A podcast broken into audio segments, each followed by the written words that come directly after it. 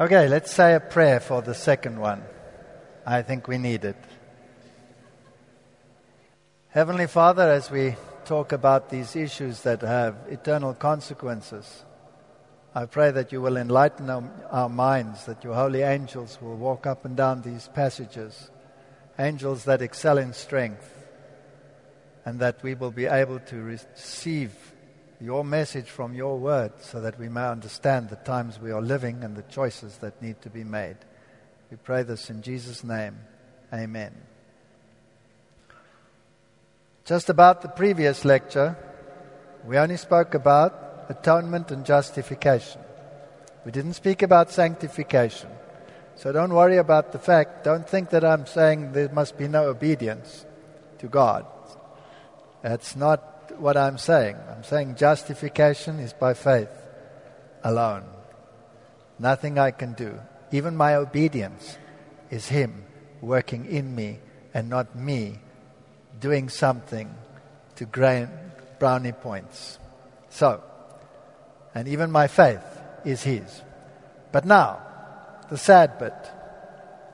Of course, the Joint doc- Declaration on Justification is not the only document that the Protestants have signed. They have signed other documents. And all of these documents had to be ready and signed before the thirty-first of October of this year. And so we must find out what the points of agreement were. And I don't have time to go into the full detail because I'd keep you here for weeks. They've been working on this for fifty years. And I'm trying to tell you in one lecture what they did. Now, in my series, it's two lectures. So I'm leaving out a lot, but I'm just giving you the gist. And the gist should be enough. It starts off by Pope calling for all religions to unite. Now, this is a very serious issue. All religions are to unite. And he made this call in March two thousand thirteen. And within just less than a year, they all decided to do that. And so on the eighteenth of September, seventeenth to eighteenth of September two thousand fourteen, the World Alliance of Religions Summit was held in Seoul, the Republic of Korea, hosted by the Heavenly Culture World Peace Restoration and Light Summit. And there they signed the Unity of Religion Agreement. Over two thousand people signed the peace agreement, transcending nationality, race and religion. Religions need to unite as one, and an international law for the cessation of wars must be enacted.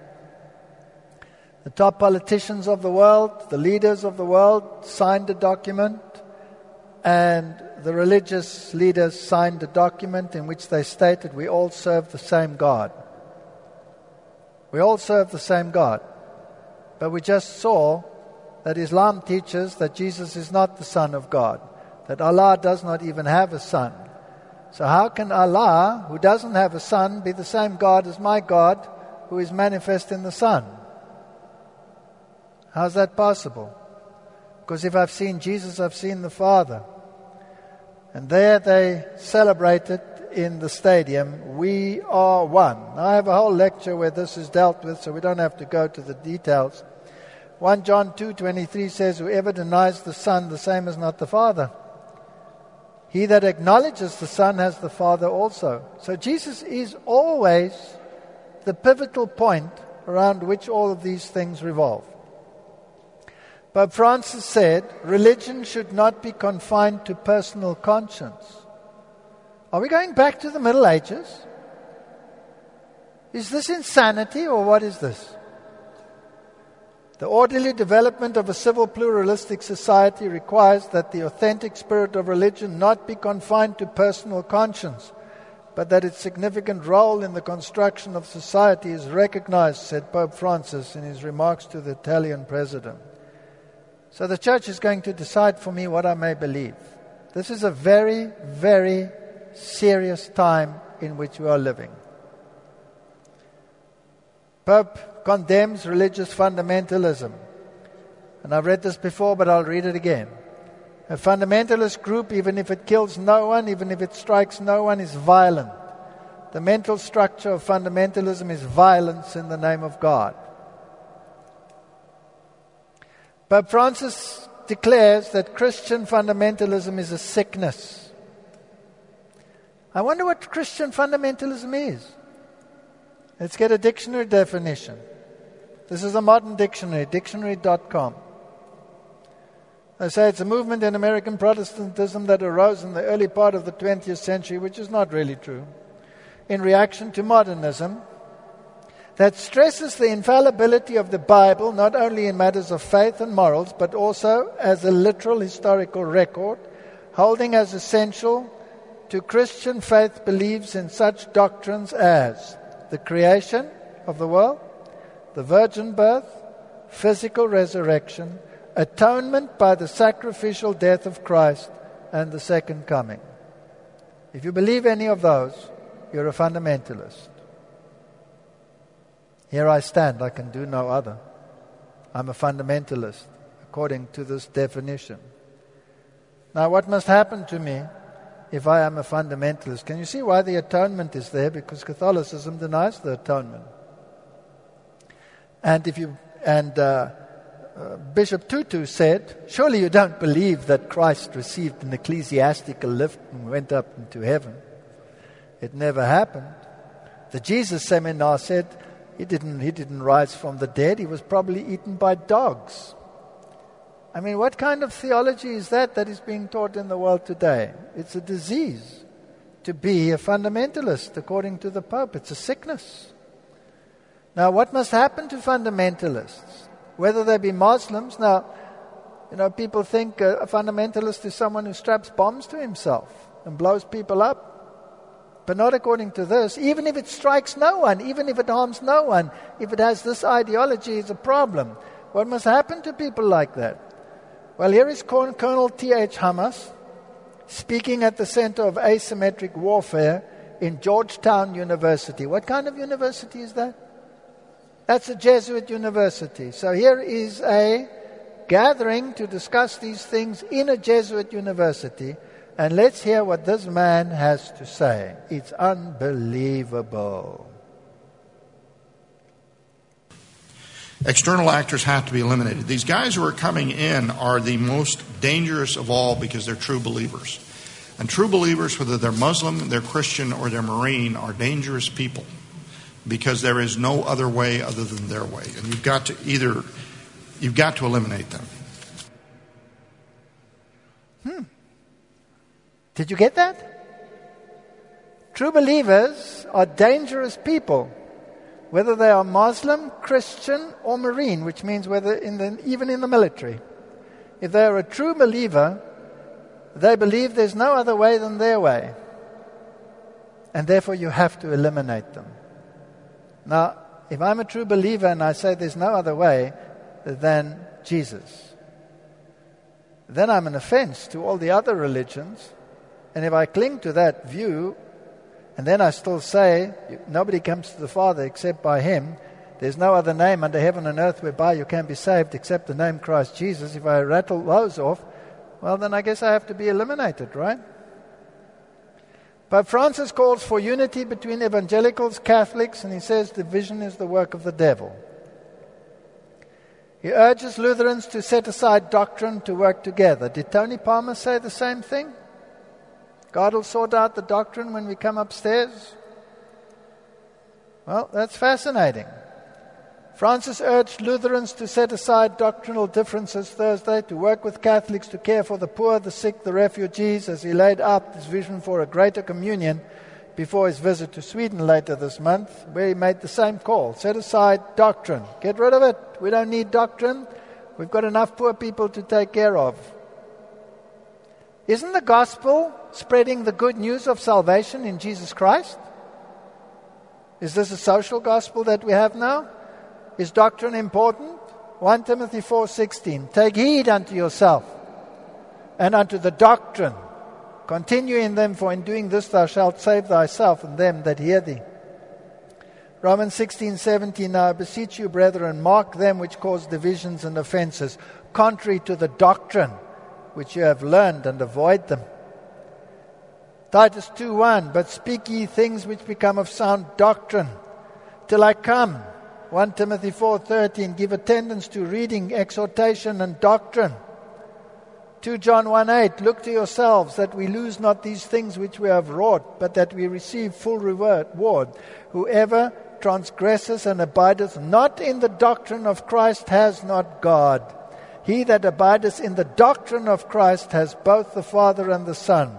If there come any unto you and bring not this doctrine, receive him not into your house, neither bid him Godspeed.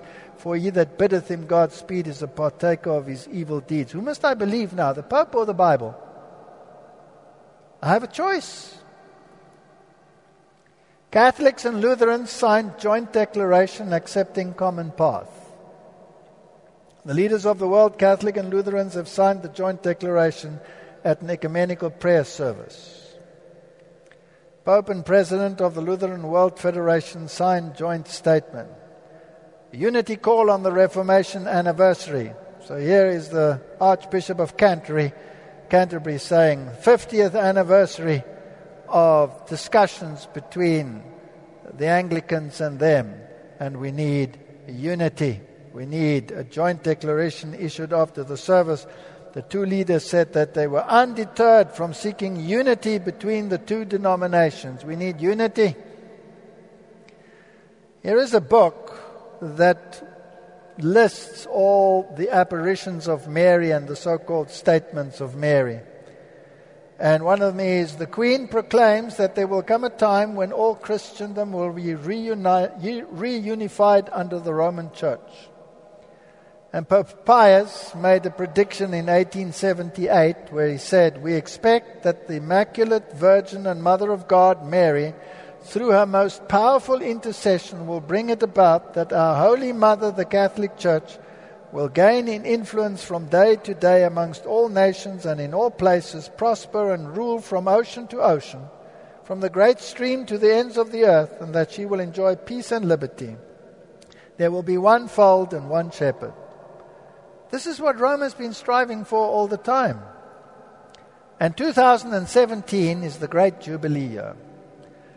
Pope at charismatic rally in stadium invites them to the Vatican, and he says, "This is your Jubilee year.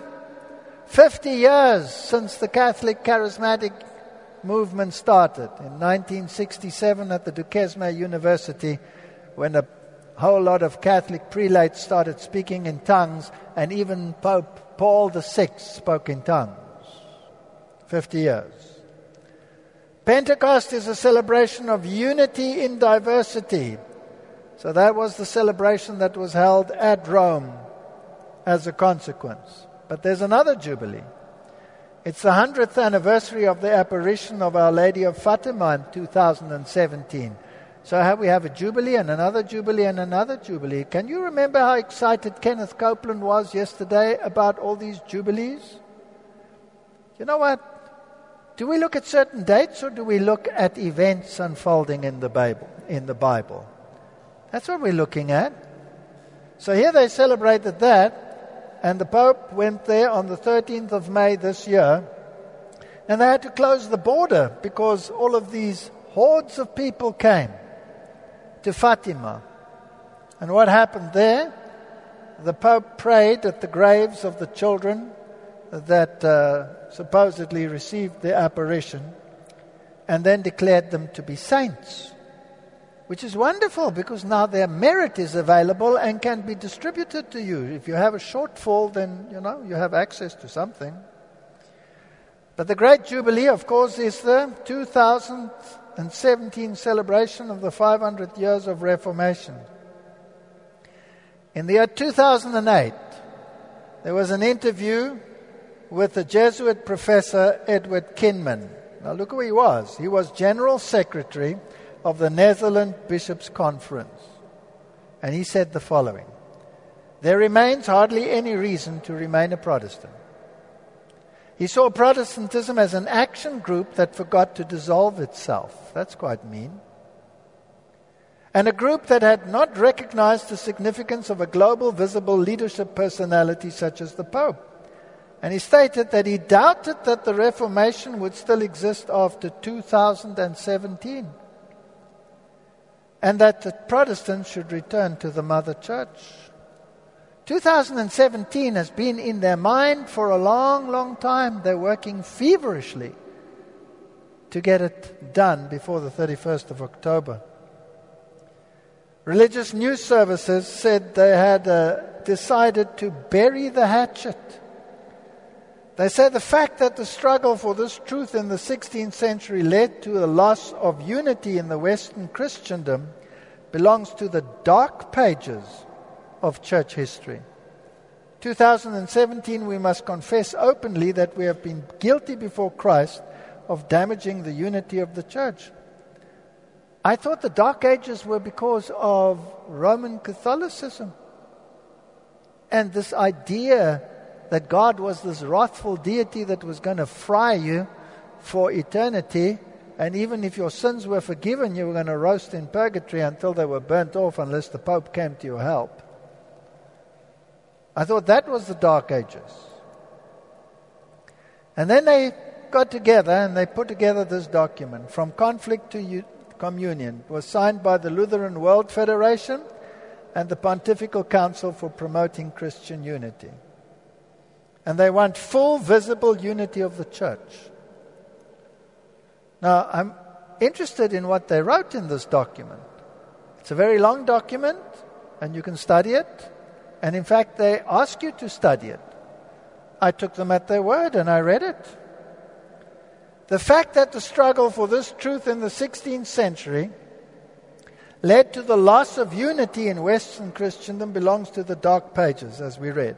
In two thousand seventeen, we must confess openly that we've been guilty before Christ of damaging the unity of the church. Two challenges: purification and healing of memories, and restoration of church unity. The Lutheran Roman Catholic Commission on Unity has taken seriously the words of the Pope that the things that unite us are greater than the things that divide us. two thousand seventeen will see the first centennial commemoration of the Reformation to take place during the Ecumenical Age. It will mark fifty years of Lutheran Roman Catholic dialogue. Isn't it interesting that all these negotiations are exactly one jubilee? Do you think it's planned? These people work according to an occult agenda. Lutherans and Catholics have been able to reinterpret their theological traditions and practices, recognizing the influence they had on each other. I wonder whether that is so. Because if the Pope is infallible, surely he cannot change. And then it says, Pentecostal and other charismatic movements are powerful movements that have put forward a new emphasis that have made many of the old confessional controversies obsolete. It has brought together communalities, and they will play a significant role in the observance of Reformation in two thousand seventeen. Why?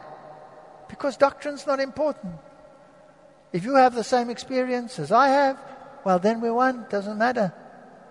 Does it matter that uh, voodoo priests fall over and are slain in the spirit and speak in tongues? Do they take that into account? Are they then of the same spirit when they want to sacrifice little children and throw them into a volcano and see them burn? Is that the same spirit? Well, it's the same experience. What happened now? Listen to this rhetoric. This is absolutely brilliant. This is their joint document. What happened in the past cannot be changed, but what is remembered of the past and how it is remembered can. With the passage of time, indeed, change. Remembrance makes the past present. While the past itself is unalterable, the presence of the past in the present is alterable. In view of two thousand seventeen, the point is not to tell a different history, but to tell that history differently. Have you ever read such gobbledygook in all your life? This is total Jesuit rhetoric. I'm going to tell you a different history. I'm not going to tell you a different history. I'm just going to tell you the different, the history differently so that you forget the history. Unbelievable. The breakthrough for Catholic scholarship came when they realized that Luther overcame within himself a Catholicism that wasn't fully Catholic. So what they're saying is they realized Martin Luther didn't understand Catholicism. No, he understood it too well. That was the problem. Now let's have a look at their joint decisions. We've already discussed the big one, the Joint Declaration on Justification. We did a whole lecture on that. We've already discussed the other big one, atonement. Massive differences. But now look at this. Luther understood the sacrament of the Lord's Supper as a testamentum. He emphasized his belief that Christ gives himself body and blood that are really present. Faith does not make Christ present. You see, Rome teaches that the sacrifice of the Mass is a complete in reenactment of the sacrifice on the cross. And that that host is the literal body of Christ. Remember my story when I was waiting for the Catholic priest to forgive me my sins? And I was looking at the host and it was the Corpus Christi, it was the body. But because it's dead, I can't speak to him. I need to speak to a priest. Now it's true that Martin Luther was a Catholic priest before he was a Protestant. And it is true that a Catholic priest will be totally involved in the Mass, and that Martin Luther struggled with the concept, is it really the body or is it not the body? Is it just a memory or is it not? Most of the Protestant world accepted that it was a symbol. But Martin Luther did struggle in the beginning, and he, and he did make compromises. In their common understanding, they write, in the sacrament of the Lord's Supper, Jesus Christ, true God and true man, is present wholly and entirely in his body and blood under the signs of bread and wine. Uh, I think I'm going to have a heart attack. A joint statement by Lutherans and Catholics. The common statement affirms all the essential elements of faith in the Eucharistic presence of Jesus Christ without adopting the conceptual terminology of transubstantiation. That is so deceptive. That is so wicked. You see, Rome calls this transformation of the host transubstantiation. The substance is changed from bread into the literal body of Jesus Christ. Protestantism denied that. Now they say, we agree that it is the body, but we won't use the word transubstantiation because that irritates some. Isn't that deceptive? That is horrendous. Evangelical Lutherans overwhelmingly vote to approve declaration of unity with the Roman Catholics. This came a few years later. Then the evangelical Catholic, uh, Lutherans in the United States, they came together and they also signed a document, which had to be ready, of course, before the thirty-first of October. And this declaration was approved with a vote. It's called Declaration on the Way, with a vote of nine hundred thirty-one to nine. That scares me. nine hundred thirty-one delegates voted that the document signed jointly by the Rome and the evangelical Lutherans could be accepted. I'd like to know some of the things that stand in that document, wouldn't you? Well, some people didn't agree. Mike Gendron didn't. He said, by seeking unity with the Catholic religion, they are departing from the biblical faith of the Reformers. He told Christian News Network, they need to know that there can never be biblical unity between Roman Catholics and denominations which uphold the gospel of God. And he noted several integral, fundamental differences between evangelicals and Roman Catholics. The Bible teaches justification by faith. Catholicism condemns with anathema those who believe in justification is by faith alone. The Bible teaches we are born again by the sovereign work of the Holy Spirit. Catholicism teaches regeneration is by the waters of baptism. The Bible teaches we are purified of sin by the blood of Jesus. Catholicism teaches purification is by the fires of purgatory. The Bible teaches that Jesus is the one mediator between God and man. Catholicism offers many mediators, including Mary and its priests. And this is contrary to the Scriptures.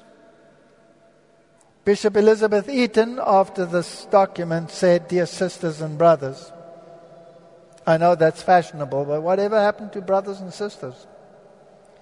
"Let us pause to honor this historic moment," Eaton said. "Though we have not yet arrived, we have claimed that we are in fact on the way to unity.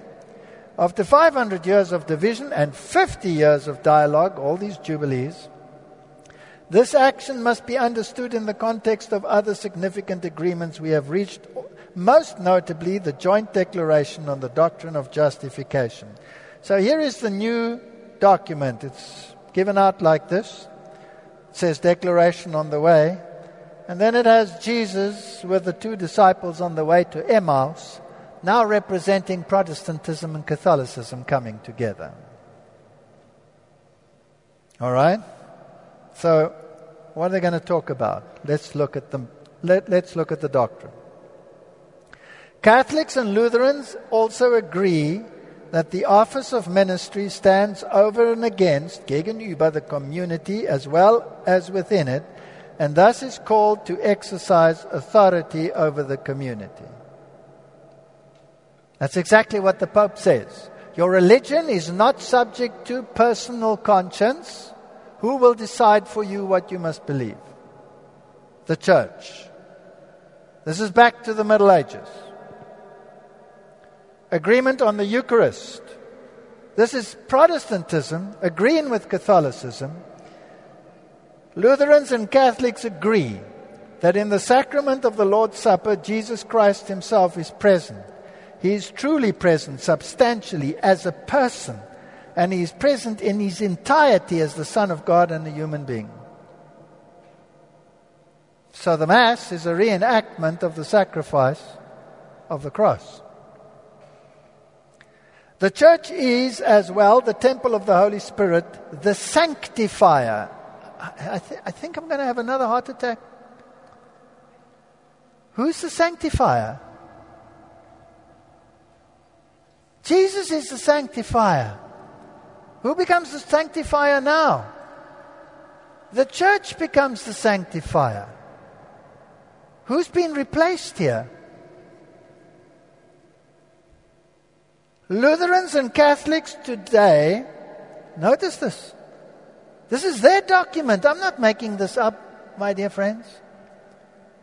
Lutherans and Catholics today mutually recognize at a fundamental level the presence of apostolicity in our tradition.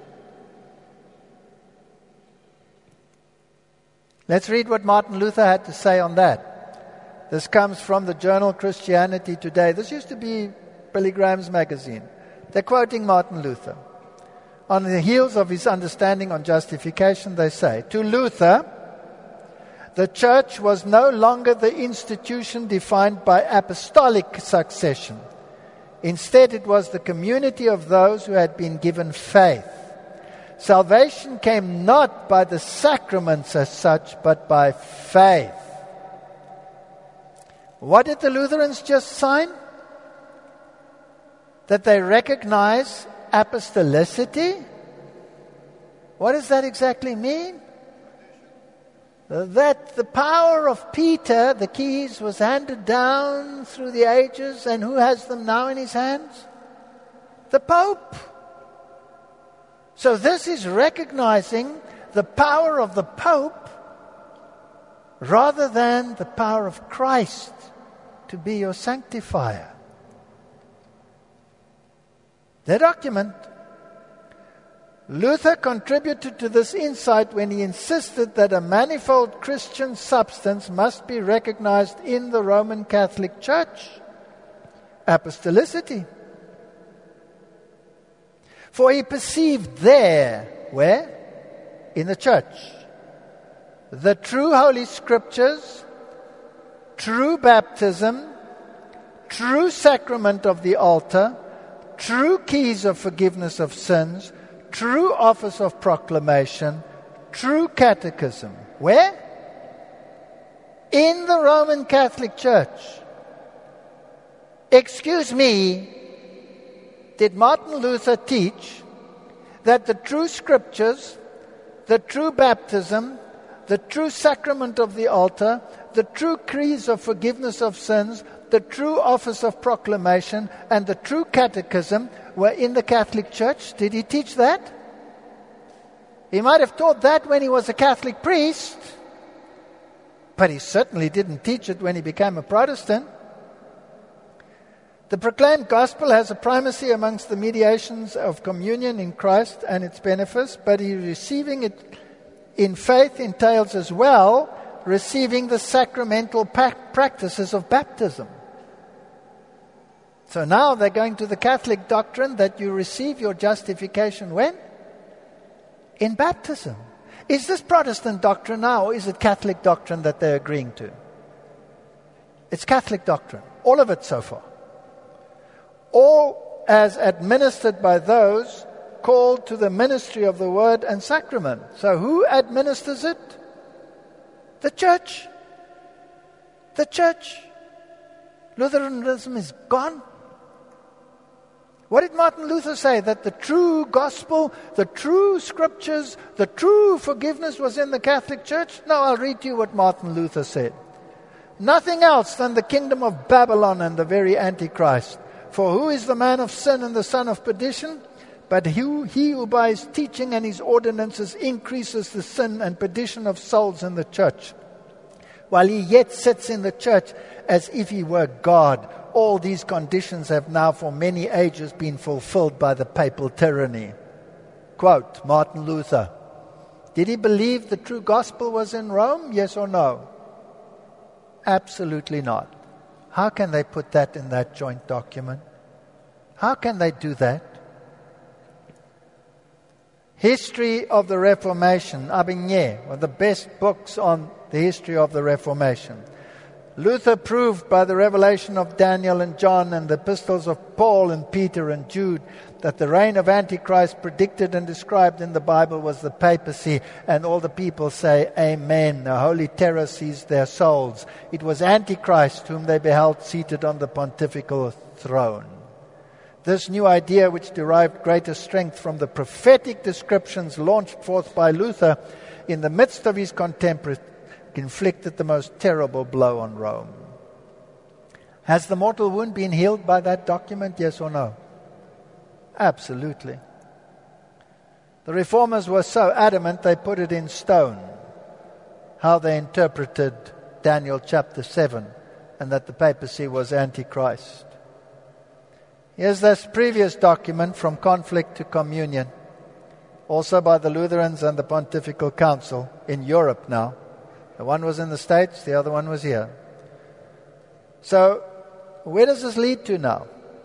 If that host is literally the body of Christ in substance, then surely that leads to the following question.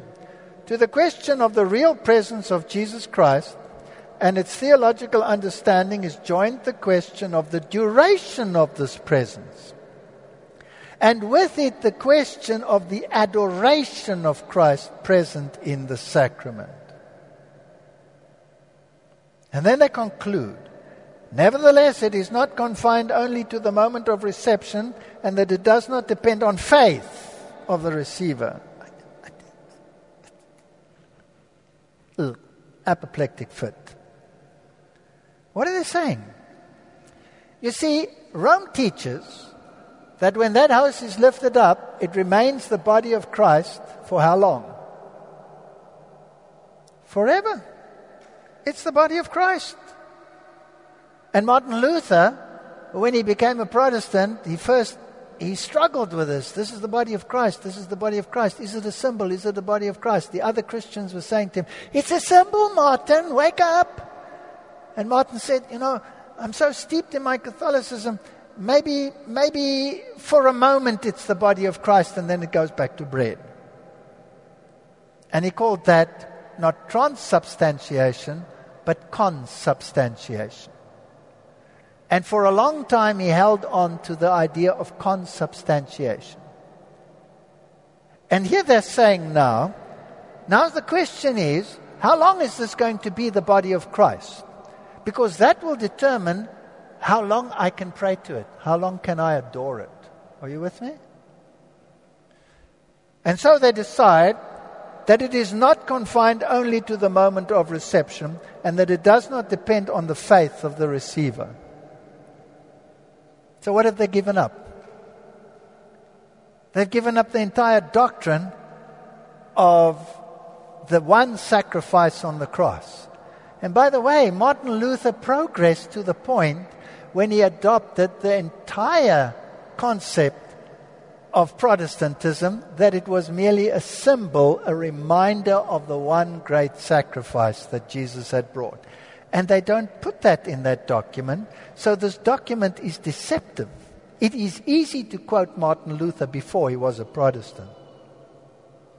With regard to the issue that was of the greatest importance to the reformers is this Eucharistic sacrifice. It is present as the crucified who died for our sins. He's there. He's literally there. This is a sacrifice. And you must understand that this is now in this document. So let's just ask the Christian Courier, what are transubstantiation and consubstantiation? The word transubstantiation derives from the Latin trans and substantia, substance. So the term is employed in Roman Catholic theology to denote the idea that during the ceremony of the Mass, the bread and wine are changed in substance into the flesh and blood of Christ, even though the elements appear to remain the same. This doctrine has no basis in Scripture, but it's in their joint document. There are traces of this dogma in the post-apostolic writings, et cetera. Anyway, Martin Luther came up with the idea, maybe just for a while there. But then he retracted. And how do we know? Well, the book Table Talk, Tischreden, of Martin Luther gives all his sayings. And he has the following to say. Now this book, who's read the book Table Talk? Anybody read the book Table Talk? Tischreden. Well, I don't know if it's translated into your language, but get it. You have to read this book. You can still get it free off the web. It is the most brilliant book on the planet, other than, of course, the Bible. Whereupon they made this report. This man, this book, by the way, was banned by Rome. Anybody found having this book in his possession was killed. Burnt at the stake. Nicholas von Amstorf, the theologian and friend of Martin Luther, gathered all his sayings and his students and his colleagues, and they put it all together. And then uh, the book disappeared, and later someone found one in the foundation of a building, and it was smuggled to England, and there it was translated into English. And the English reformers didn't like Martin Luther's idea of consubstantiation. But when they found that he retracted it here, they published it. So the history is, whereupon they made a report dated the tenth of November sixteen forty-six, that they found it to be an excellent divine work. This is the Parliament of England, which was Protestant.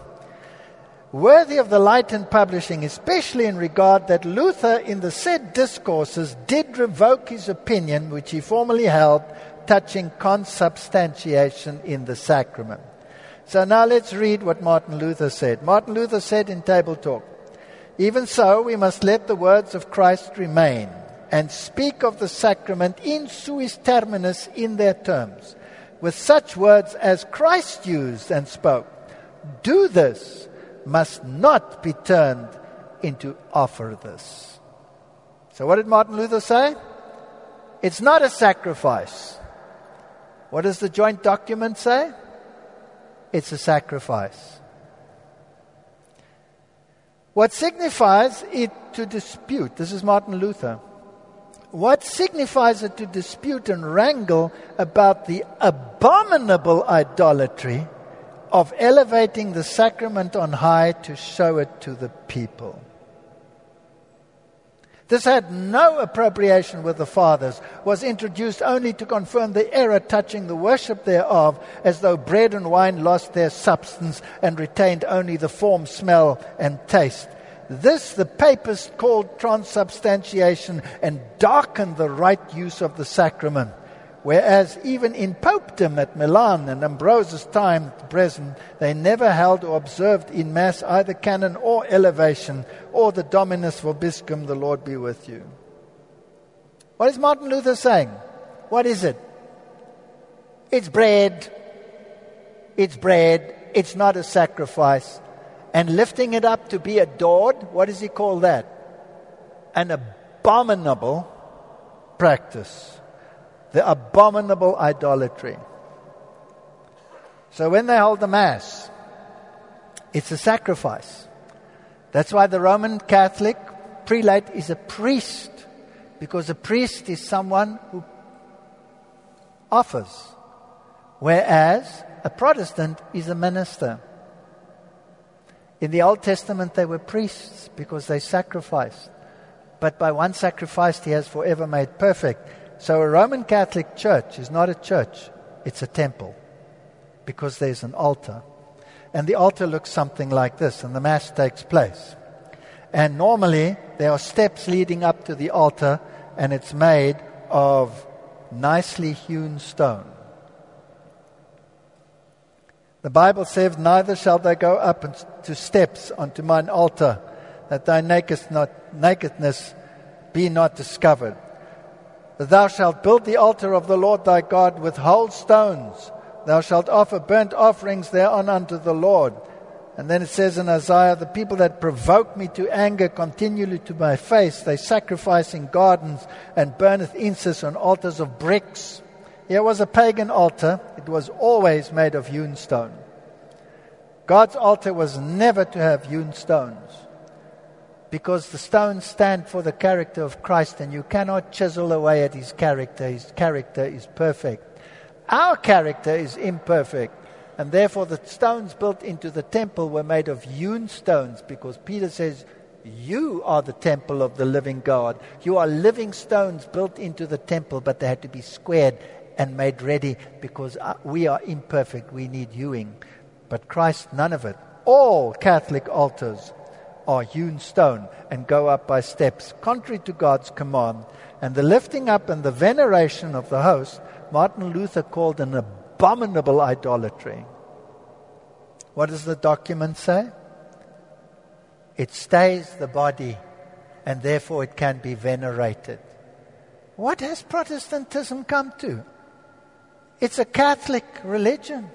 They're no longer Protestant.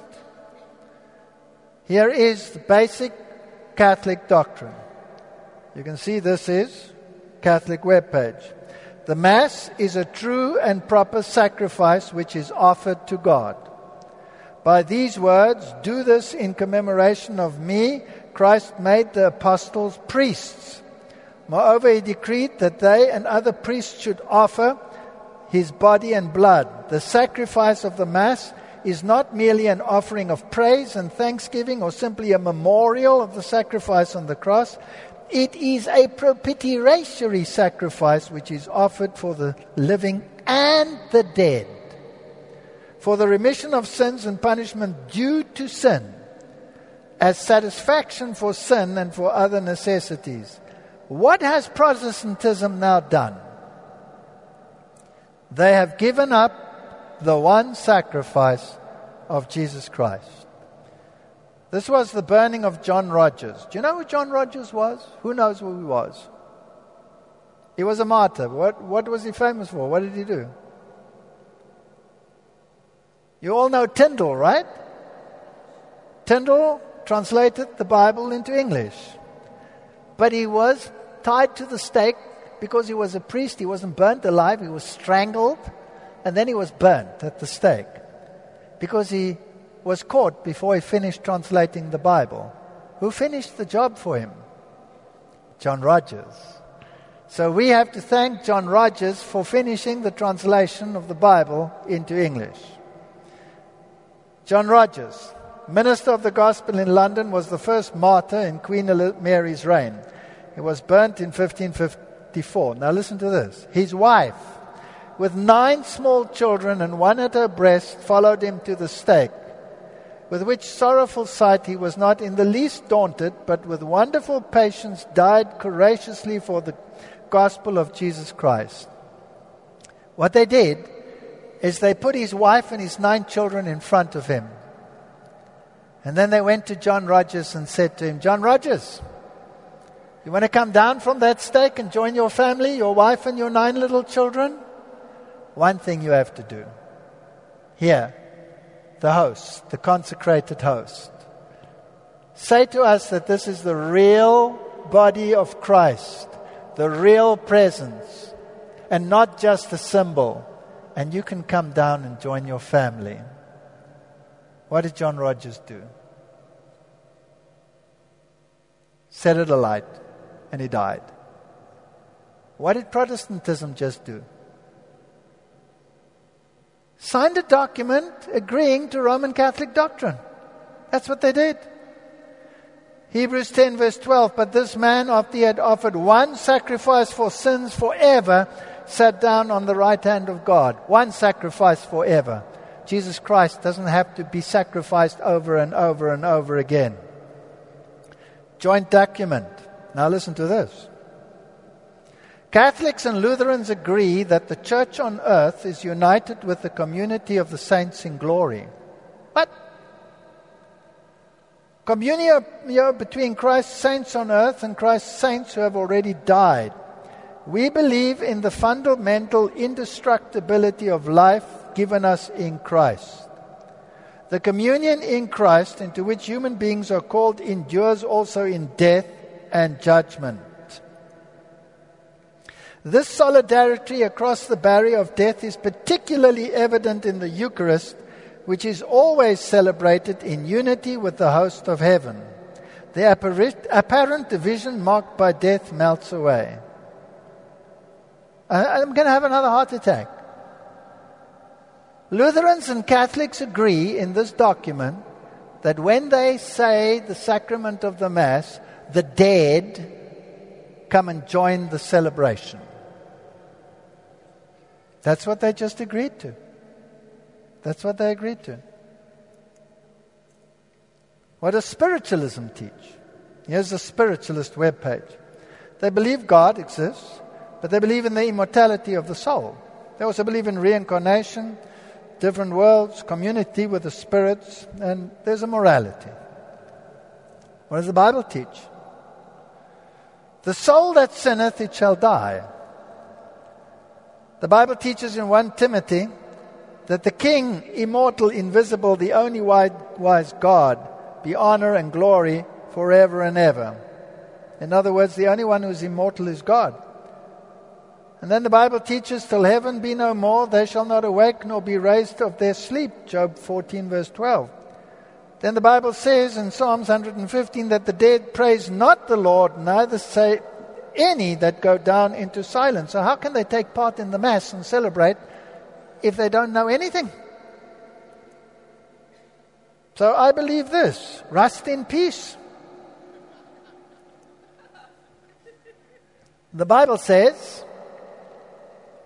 and the serpent said unto the woman, you shall not surely die. For God does know that in the day you eat thereof, then your eyes shall be opened, and you shall be as gods, knowing good and evil. Here are three doctrines that come from the devil. Number one, you will not die. Number two, you will be as gods. And number three, you will be able to distinguish between good and evil. All three are official Roman Catholic doctrine. I don't have time to go into it. I've got a whole lecture on it in one of my previous lectures where I clearly show that they say that you become a god, and where they clearly state that you determine what is right and wrong, but only the shepherd can do that for you, namely the Pope. Let's just make sure. This is the official catechism of the Catholic Church, and it says, the Church, not the Bible, teaches that every spiritual soul is immortal. It does not perish when it separates from the body at death. The church teaches that. Now, if this is ignorance, then fine. But does this church know what the Bible teaches? Let's ask them. This is the New Catholic Encyclopedia. The soul in the Old Testament means not a part of man, but the whole man as a living being. Similarly, in the New Testament, it signifies human life, the life of an individual conscious object. Recent exegetes have maintained that the New Testament does not teach the immortality of the soul in the Hellenistic sense of survival of an immortal principle after death. So Rome says, we teach you are immortal. The Bible teaches you are not. They know. Now, what did Martin Luther believe? Pope Leo was reacting to the people that were beginning to believe that the soul sleeps. And he issued this bull in fifteen thirteen. This is before the Reformation. We do condemn and reprobate all who assert that the intelligent soul is mortal.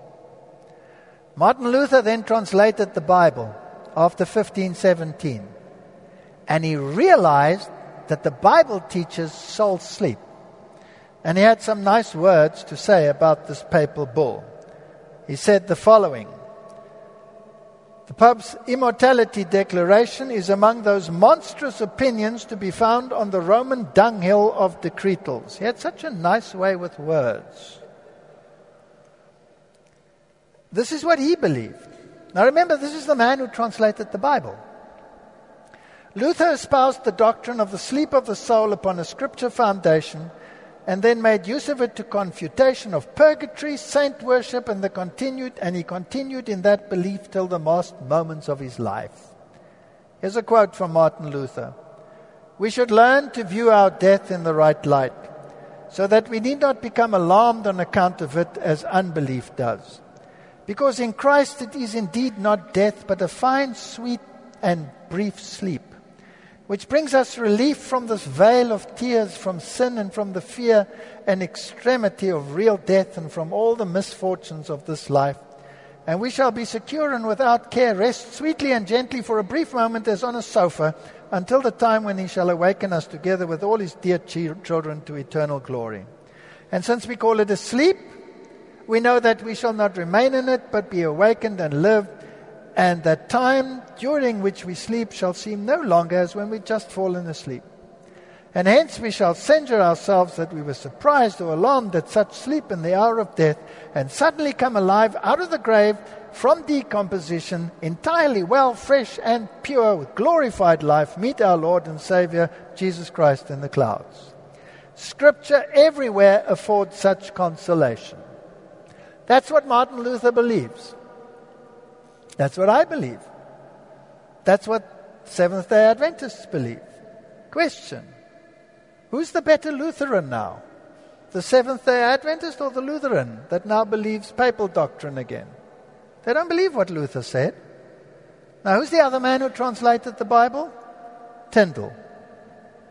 He must have mulled about the meaning of these words when he translated it.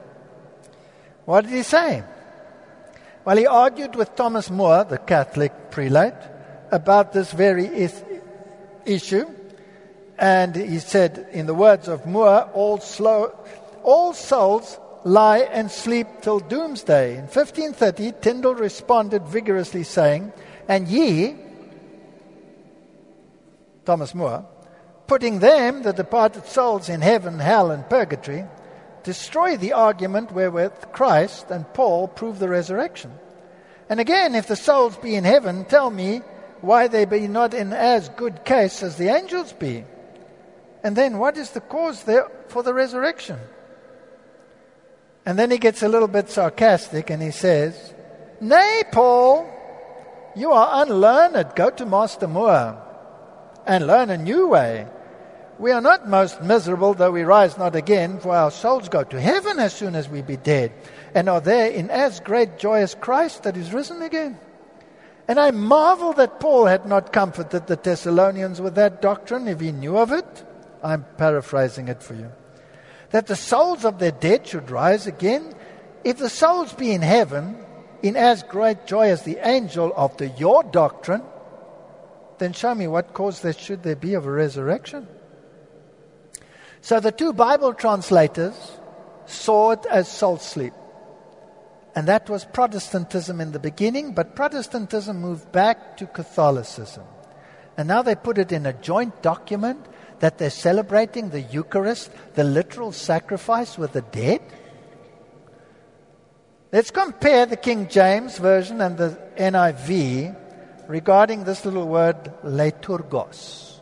This gets interesting. Romans fifteen sixteen, King James, that I should be a minister, liturgos, of Jesus Christ to the Gentiles, ministering, hirugeo, the gospel of God. Look what the new translations do. To be a minister of Christ Jesus to the Gentiles, he gave me the priestly duty. Oops. We've now become priests, according to the new translation. Let's just make sure about their joint document. Catholic theology, in Catholic theology, the ordained minister is sacramentally empowered to act in the name of Christ as well as in the name of the church. Catholic theology is convinced that the office of bishop makes an indispensable contribution to the unity of the church. Catholics raise the question of how, without the episcopal office, church unity can be maintained in times of conflict. Luther's particular doctrine of the common priesthood did not adequately maintain the church's hierarchical structure, which are seen as divinely instituted. So in their joint document, they say a Protestant priest wasn't quite up to it. He had to be something higher. He had to become a sacrificing priest. Okay. Lutherans and Catholics also agree on the responsibility of ordained leadership for the administration of the sacraments. Lutherans say the gospel bestows on those who preside over the churches the commission to proclaim the gospel, forgive sins, and administer the sacraments. I think I'm going to die again. I'll read that for you again. Their joint document. Lutherans say the gospel bestows on those who preside over the churches, that's the pastor, the commission to proclaim the gospel. I have no problem with that. To forgive sins? Hello? Can I forgive your sin?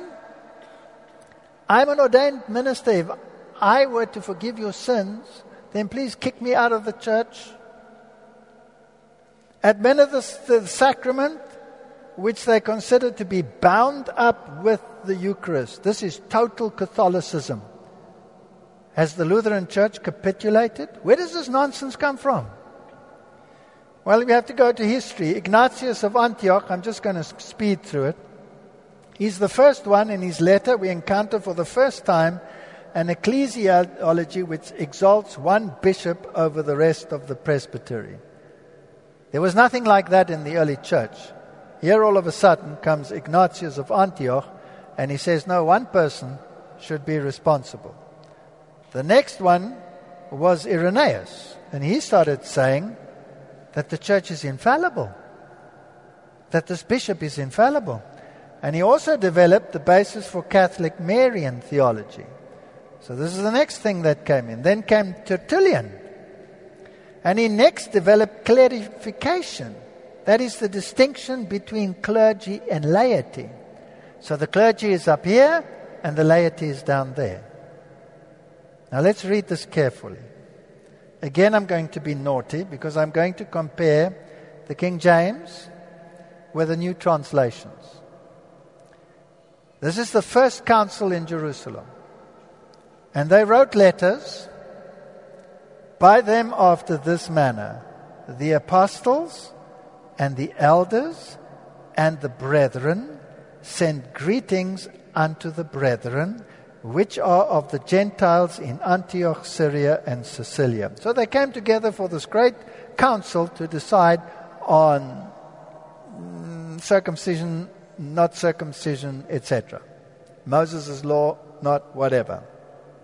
Who made the decision at that council? According to the King James, the apostles the elders, and the brethren.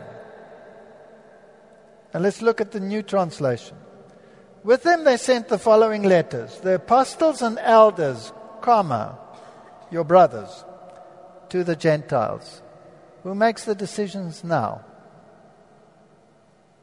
Just the leaders. So now you've gone from a church making a decision to a synod making a decision. And when you go even worse, you go to one man making a decision infallibly. So this is what came in. He made that distinction. And Rome, of course, has the ultimate distinction that one man is responsible. And then comes Cyprian, and he elevates the clerics to priests. And he claimed that the bishop is a sacrificing priest. This is not according to the gospel, but in the joint document, it is there. Let's read some more. This is in their document, Conflict to Communion. The Second Vatican Council reaffirms its understanding that bishops have been, by divine institution, taken the place of the apostles as pastors of the church in such wise that whoever hears them, hears Christ. And whoever rejects them, rejects Christ and him who sent him. That's Catholic doctrine. One man will tell you what you must believe. Okay. Finally, Catholics and Lutherans differ in both the office and authority of ministry. For Catholics, the Roman Pontiff has full, supreme, universal power over the Church. The College of Bishops also exercises supreme and full power over the universal Church, together with its head, the Roman Pontiff, and never without this head. When Vatican Two speaks of the Church having an ultimate judgment, this clearly eschews, eschews monopolistic claims. Thus, Lutherans and Catholics are able jointly to conclude. Therefore, regarding Scripture and tradition, Lutherans and Catholics are in such extensive agreement that their different emphases do not themselves require maintaining the present division. Okay, the, mo- the pastor has become a priest, and tradition, they agree with the Roman Catholic Church. Excuse me, I thought that Protestantism said sola scriptura. But the Council of Trent said, no, tradition is the way in which Scripture must be interpreted. And now they agree that tradition is fine? What happened to sola scriptura? Do we now have sola scriptura traditiona? Revelation sixteen verse thirteen. And I saw three unclean spirits like frogs come out of the mouth of the dragon, out of the mouth of the beast, and out of the mouth of the false prophet. For they are the spirits of devils working miracles, which go forth unto the kings of the earth and the whole world to gather them to the battle of that great day of God Almighty. And then in Revelation chapter eighteen it tells us, Babylon has fallen, has fallen. She has become a house of demons, a house of every unclean and detestable bird. Come out of her, my people, that you receive not of her plagues. What does that mean? And here the Scripture gives us an explanation of exactly what this union at the end of time will look like. And there are three components. The first component is the dragon component of Babylon, because she had on her forehead written Babylon, the mother of all the churches. And she says, I will not suffer loss of children. My children will return unto me. And Ratzinger said, Protestants, you are not sisters of ours. You are children. You will return unto me, the mother. And she had on her forehead the name Mystery, Babylon. And in her hand she had a golden cup full of the abominations of her fornication. There's only one church in the whole world that has as its symbol the woman with a golden cup in her hand. You will find her when you walk into the Vatican, turn right and look into the first chamber. You will find the statue of the woman with a cup in her hand. But it's all in marble, so you can't see that it's gold. If you want to see it in gold, you go to the Galiezu Church, which is the chief church of the Jesuits, and you walk in there and you see the woman standing with a golden cup in her hand. Only one church that does that.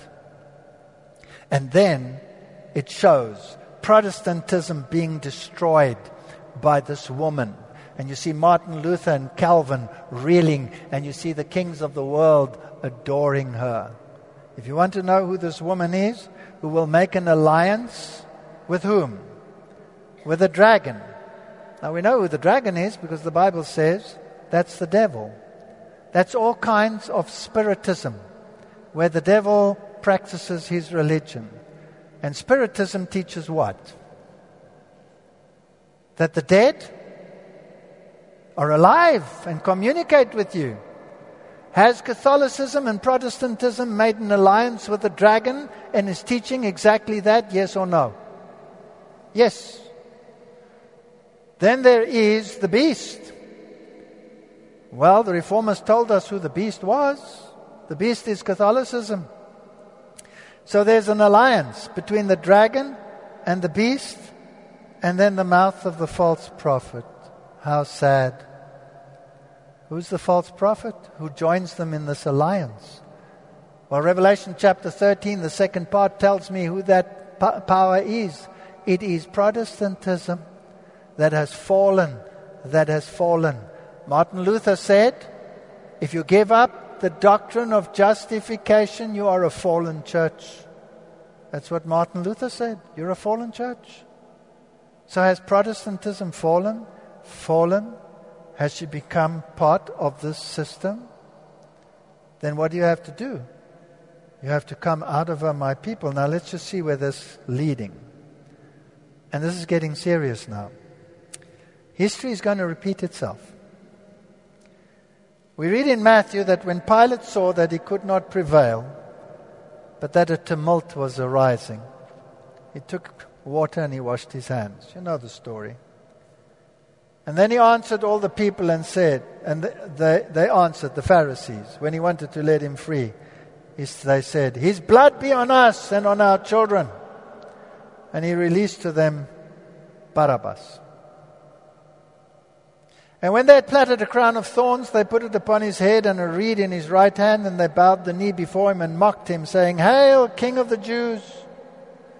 Because they'd stripped him, they'd put a scarlet robe on him, they put a crown of thorns, and they put a scepter in his hand, a reed. They as verily crowned him king with a mock robe and a mock scepter and a mock crown, as though he was the greatest king ever to be inaugurated. But this is what happened. Pilate answered them, saying, Will you that I release unto you the King of the Jews?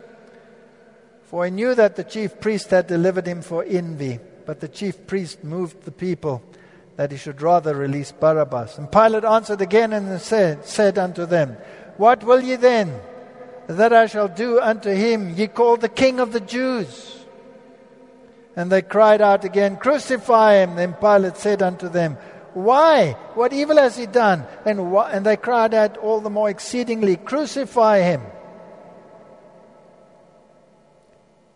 And Pilate tried to release him. And they said to him, If you let this man go, thou art not Caesar's friend. Whoever makes himself a king speaks against Caesar. This is serious. When Pilate therefore heard that saying, he brought forth Jesus and sat down in the judgment seat in a place called the Pavement, but in Hebrew, Gabbatha. And it was the preparation of the Passover, and about the sixth hour. And he said unto the Jews, Behold your king! They cried out, Away with him, away with him, crucify him! Pilate said unto them, Shall I crucify your king? Can you see how often this word king is re- repeated? And the chief priest answered and said, Oh, we have no king but Caesar.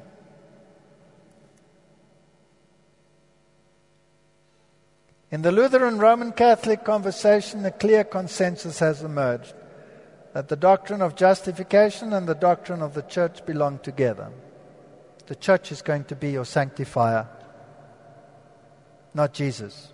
This is a very serious statement in that document. Because that they believed they belonged together to one body of Christ, Lutherans emphasized that their church did not originate with the Reformation or come into existence only five hundred years ago. It was just a movement. We're going back to Rome. They wanted to reform the church. They managed to do so within their field of influence, although with errors and missteps. The error was with the Lutherans. It is clear that a division of the body of Christ is opposed to the will of the Lord. We're going to become one. As Lutheran Christians and congregations, they said in nineteen seventy, we apologize. We are truly sorry for the offense and misunderstanding which these polemic elements have caused our Roman Catholic brethren. Let me just go to, we have no king but Caesar. Who was Caesar? You know, history is fascinating. Listen to this. As the power of Rome expanded into many parts of Greece, Attalus, the last king of Pergamos, died in the year one thirty-three B C, and he left in his will all the dominions of Pergamos to the Roman people. Thus the kingdom of Pergamos was merged into the dominions of Rome. However, for some years there was no one who could openly lay claim to all the dignity and powers inherent in the title of the kings of Pergamos, namely that of sovereign pontiff. The powers of the Roman pontiffs were therefore somewhat restricted. Let me tell you the history. Pergamos was founded by the priests of Babylon when Medo-Persia conquered Babylon. The priests of Babylon fled and established Pergamos in a fortress. And there the high priest, who was a god man, a sacrificing priest, was the Pontifex Maximus, who was the officiating priest, and he was a god to be worshipped.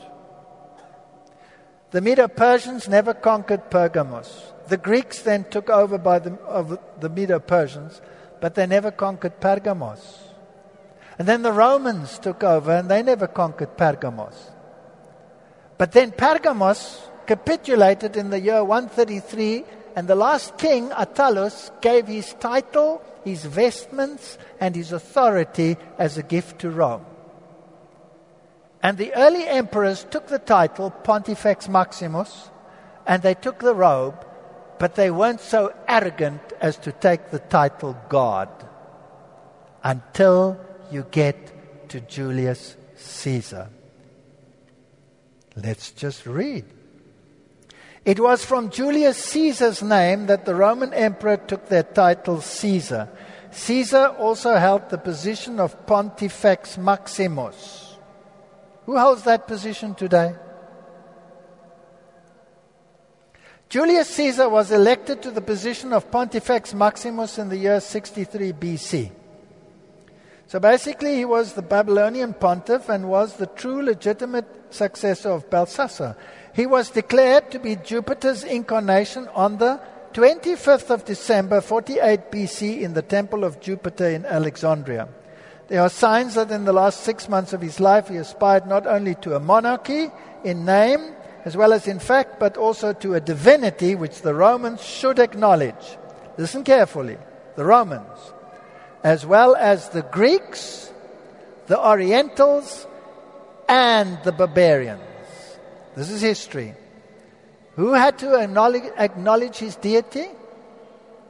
The whole world. And he was Caesar. And he was a god. And the early Christians refused to worship the Caesars. And what did they do to them? They threw them to the lions. They killed them. They refused to worship the Caesars. Revelation two twelve, let's just make sure. And to the angel of the church of Pergamos, write, these things says he which has the sharp sword with the two edges. I know thy works and where thou dwellest, even where Satan's seat is. If you represent the king of Pergamos, you are, you have whose seat? Satan's seat. Now this must be the most arrogant picture ever put out by the papacy. The papacy in writing lays claim to the position of deity. But the present Pope is sitting here on a great white throne, between two cherubs with four living creatures surrounding him. Where do I find that description in the Bible? And I saw a great white throne and he that was seated on it. And the Bible says he who is seated between the cherubs. And Ezekiel describes the vision of the throne of God. And he says there were four living creatures surrounding the throne. He who is enthroned between the cherubs. What is he in type laying claim to with this picture? That is God. So when we capitulate to this man, the one who says we need to call for a new ecologic, economic order, I saw one of the heads of it were wounded to death and his deadly wound was healed. It's healed. It's healed. And all the world wondered after the beast. And if you do that, you are worshipping the dragon, which gave power unto the beast, which is Catholicism. And they worship the beast because you're obeying it, saying, who is like unto the beast, who is able to make war with them. Jesus went out and departed from the temple, and his disciples came to him to show him the buildings. And he said, see ye not all these things? Verily I say to you, there shall not be left here one stone upon another that shall not be thrown down. And this destruction of Jerusalem became a literal fact. This is a type of the destruction at the end of time. The Jews were the heralds of the gospel. Jesus said, O Jerusalem, Jerusalem, thou that kills the prophets and stones them which are sent unto thee. How often would I have gathered thy children together, even as a hen gathers her chickens under her wing, and you would not. Behold, your house is left unto you desolate. Desolate. Now, my question is this. The Jews said, we have no king but Caesar. Did probation close for them at the cross? Yes or no? No. God in His mercy didn't make probation close at the cross. Because if you study the prophecy of Daniel nine, that was in the middle of the week when the cross took place. And Jesus said to His disciples, go ye first to the lost children of Israel. And the disciples only preached the gospel to the Jews, to no one else, until the stoning of Stephen three and a half years later. And Paul was standing there and he was looking on as they were stoning Stephen to death. And as he was on the road to Damascus, he saw the, the light, and he got the commission to be the apostle to whom? To the Gentiles. And at the same time, Peter is having a vision of unclean sheep coming down, and he's told, go, Peter, eat. And he says, not so, Lord, I have never eaten anything unclean in all my life. Do not call unclean what God has made clean. While I was thinking about the vision, three people knock on the door, and three Gentiles stand outside, which would have horrified a Jew. And he goes with them, and he comes to Cornelius, and he says, you know that it is unlawful for me as a Jew to associate with one of the Gentiles. But God has shown me in vision that I must not call any man unclean or impure. So the gospel goes to the Gentiles. Probation closed for the Jews as a nation. Not as individuals, because Paul says they can be grafted in again. They just have to accept salvation in Christ. My question is this. When the Protestant world, on the thirty-first of this month, celebrates the unity with the Roman Catholic Church and accepts the principle of apostolicity, isn't it saying we have no king but Caesar? Isn't it saying that then? Now, that's not the close of probation for this world, so we're not going home on the thirty-first of October, okay? Relax. But there will be certain people that will say, excuse me, you can't do this because this is not biblical. And they will say, you, you are troublers of Israel. You fundamentalists. we'll have to get rid of you. And people will have to make a decision. Who am I going to believe? Am I going to stick to the Bible and the principles of Protestantism? Or am I going to say, okay, I have no king but Caesar. He's the one that's going to give me salvation through apostolic successional power. Well, destruction comes thereafter when they pick up the antitypical stone to stone the antitypical Stephen that is a thorn in their flesh. When they make true that threat, whether you are Christian or whether you are Muslim or whether you are Marine, you have to be what? Eliminated. That's when God will intervene. And that time Michael will stand up, the great prince which stands for the children of thy people. And there shall be a time of trouble such as never was since there was a nation, even at the same time. And at that time thy people shall be delivered, every one that is found written in the book. It's a promise. And I want to end with this. Hebrews eleven, it talks about Moses. By faith, ah, by faith, Moses, when he became of age, refused to be called the son of Pharaoh's daughter, choosing rather to suffer affliction with the people of God than to enjoy the passing pleasures of sin, esteeming the reproach of Christ greater riches than the treasures of Egypt, for he looked to the reward. By faith he forsook Egypt, not fearing the wrath of the king, for he endured as seeing him who is invisible. For in just a little while he who is coming will come and will not delay.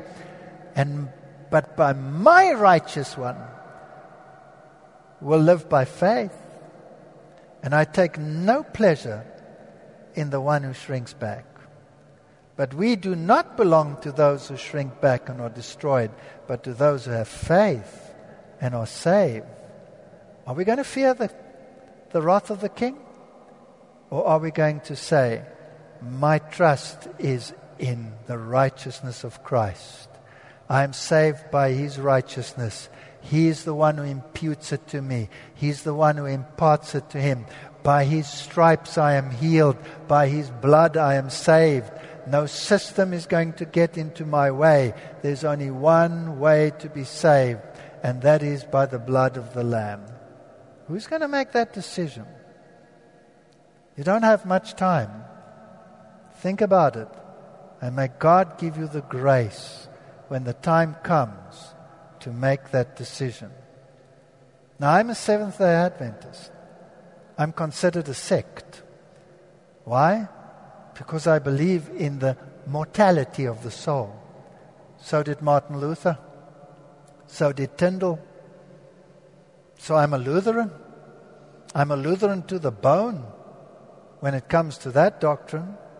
I believe in justification by faith and faith alone. But I also believe in obedience. And tomorrow we're going to talk about the issue which is going to play a central role in this final conflict. And it is so important that we understand the whole picture. Because how do I demonstrate to the world that I stand for righteousness by faith? How do I demonstrate it? May God help us as we make these decisions, and may this country wake up to the dire situation in which we are presently, standing before the very threshold of the close of probation.